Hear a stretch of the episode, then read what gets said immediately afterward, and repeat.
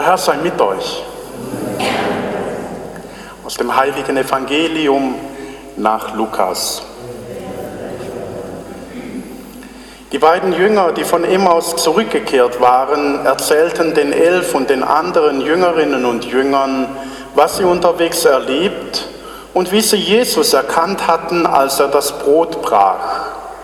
Während sie noch darüber redeten, trat Jesus selbst in ihre Mitte und sagte zu ihnen, Friede sei mit euch. Sie erschraken und hatten große Angst, denn sie meinten, einen Geist zu sehen. Da sagte er zu ihnen, was seid ihr so bestürzt? Warum lasst ihr in eurem Herzen solche Zweifel aufkommen? Seht meine Hände und meine Füße an, ich bin es selbst. Fasst mich doch an und begreift, kein Geist hat Fleisch und Knochen, wie ihr es bei mir seht. Bei diesen Worten zeigte er ihnen seine Hände und Füße. Sie staunten, konnten es aber vor Freude immer noch nicht glauben. Da sagte er zu ihnen, habt ihr etwas zu essen hier? Sie gaben ihm ein Stück gebratenen Fisch, er nahm es und aß es vor ihren Augen. Dann sprach er zu ihnen, das sind die Worte, die ich zu euch gesagt habe, als ich noch bei euch war. Alles muss in Erfüllung gehen, was im Gesetz des Mose, bei den Propheten und in den Psalmen über mich gesagt ist. Darauf öffnete er ihnen die Augen für das Verständnis der Schrift. Er sagte zu ihnen, so steht es in der Schrift, der Messias wird leiden und am dritten Tag von den Toten auferstehen. Und in seinem Namen wird man allen Völkern, angefangen in Jerusalem, verkünden, sie sollen umkehren, damit ihre Sünden vergeben werden. Ihr seid Zeugen dafür. Evangelium unseres Herrn Jesus Christus. Und was ist geblieben vom Evangelium? Habt ihr euch was merken können? Der Janik. Er hat ihnen die Augen geöffnet.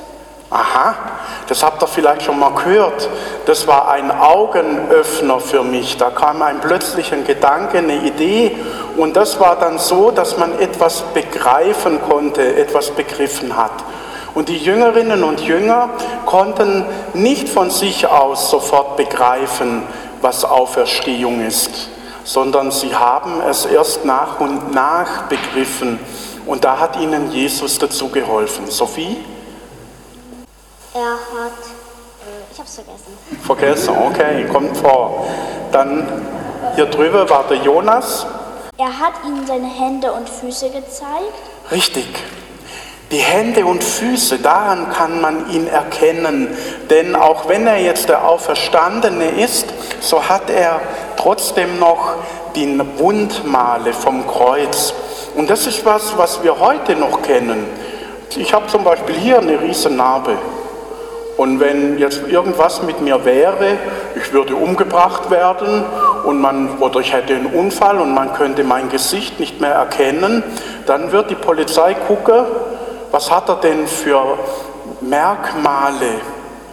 Und dann wüsste meine Eltern und gute Freunde von mir, ich habe hier eine Narbe.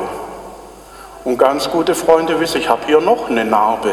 Und an solche Dinge kann man erkennen, mit wem man es zu tun hat. Und so erkannten dann die Jüngerinnen und die Jünger Jesus an den Wundmalen. Und das ist was Bemerkenswertes. Wir könnten denken, wenn der Herr auferstanden ist, dann ist alles wie weggeblasen. Aber das stimmt nicht. Die Wundmale sind noch da. Das heißt, es wird nichts verdrängt, es wird nichts unter den Teppich gekehrt, es wird nichts in der Verdrängung gelassen, sondern Jesus ist mit seinen Wunden, die er durch Menschen empfangen hat, versöhnt. Und darum ist auch der erste Gruß nicht, jetzt habe ich euch Bandite, was ist euch eingefallen, mich, den Herrn, ans Kreuz zu schlagen? Jetzt könnt ihr aber was erwarten sondern er sagt als erstes, Friede sei mit euch. Das heißt, er ist versöhnt und er möchte, dass auch die Jüngerinnen und die Jünger mit dieser Situation, die sie in Angst und Zweifel gestürzt hat, mit dieser Situation vom Karfreitag, wo sie um ihr Leben gebannt haben und ihre ganze Hoffnung beerdigen mussten, dass auch sie damit versöhnt werden. Und dass sie so dann hinausgehen in die Welt und sie wird man nicht an Narben erkennen, sondern sie wird man daran erkennen, dass sie den Menschen Versöhnung bringen, dass sie helfen, dass Versöhnung möglich wird, Versöhnung mit sich selber, mit dem, was jeder einzelne von uns Wunden am Leib trägt und an der Seele. Jetzt in dieser Corona-Pandemie erfahren ganz viele Menschen Wunden in ihren Herzen und Seelen.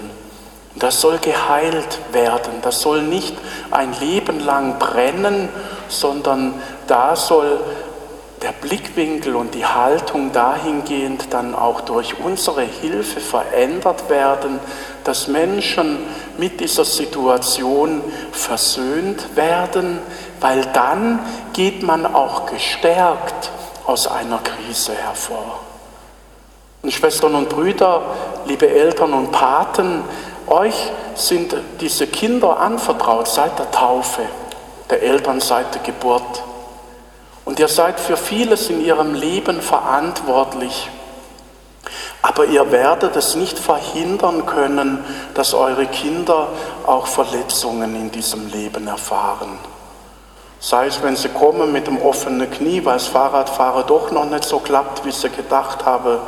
Oder sei es, wenn sie mit der ersten schlechten Note von der Schule heimkommen und denken, ich kann nichts und ich bin nichts. Oder sei es, wenn dann der erste Liebeskummer mal kommt. Eure Kinder werden Verletzungen erfahren und sie werden auch durch euch verletzt. Wenn sie merken, der Papa ist nicht der Supermann, sondern der hat Fehler und hat mich gerade ungerecht behandelt. Die Mama ist nicht die Superfrau, sondern die hat auch mal schlechte Laune und da kriege ich dann auch mal was ab. Aber dass sie nicht über diese Verwundungen zu verbitterten und verhärteten Menschen werden, sondern durch eure Hilfe auch lernen, damit umzugehen, diese Wunden zu bearbeiten, weiterzukommen und gestärkt daraus hervorzugehen. Das ist mit eurer Aufgabe. Und das seid ihr die Ersten, die gefragt sind. Denn ich komme erst weit, weit hinter. Ich habe dann mit ihnen zu tun bei der Erstkommunionvorbereitung, vielleicht schon mal vorher bei einer anderen Gelegenheit. Aber sie lernen im Grund von euch, wie es geht, als Christin, als Christ in dieser Welt zu leben, wie man betet, wie man sich versöhnt, wie man einfach auch mit offenen Augen und mit einem wachen Herz und Verstand durch die Welt geht. Da kann ich unterstützen jetzt, da ich Sie kennenlernen durfte, da kann ich unterstützen, wenn wir uns vielleicht noch auf weitere Stationen immer wieder begegnen, sei es bei den Ministranten oder in einer Ferien, Sommeraktion oder sonst irgendwo. Oder wenn wir uns dann vielleicht wieder begegnen, wenn ihr euch auf die Firmung vorbereitet. Da kann ich unterstützen und auch helfen, aber gefragt seid da an erster Stelle ihr. Und ihr seid verantwortlich, dass sie nicht nur für das Leben in dieser Welt und dieser Gesellschaft lebensfähig werden, sondern auch, dass sie lernen, im Glauben zu wachsen, im Vertrauen. Amen.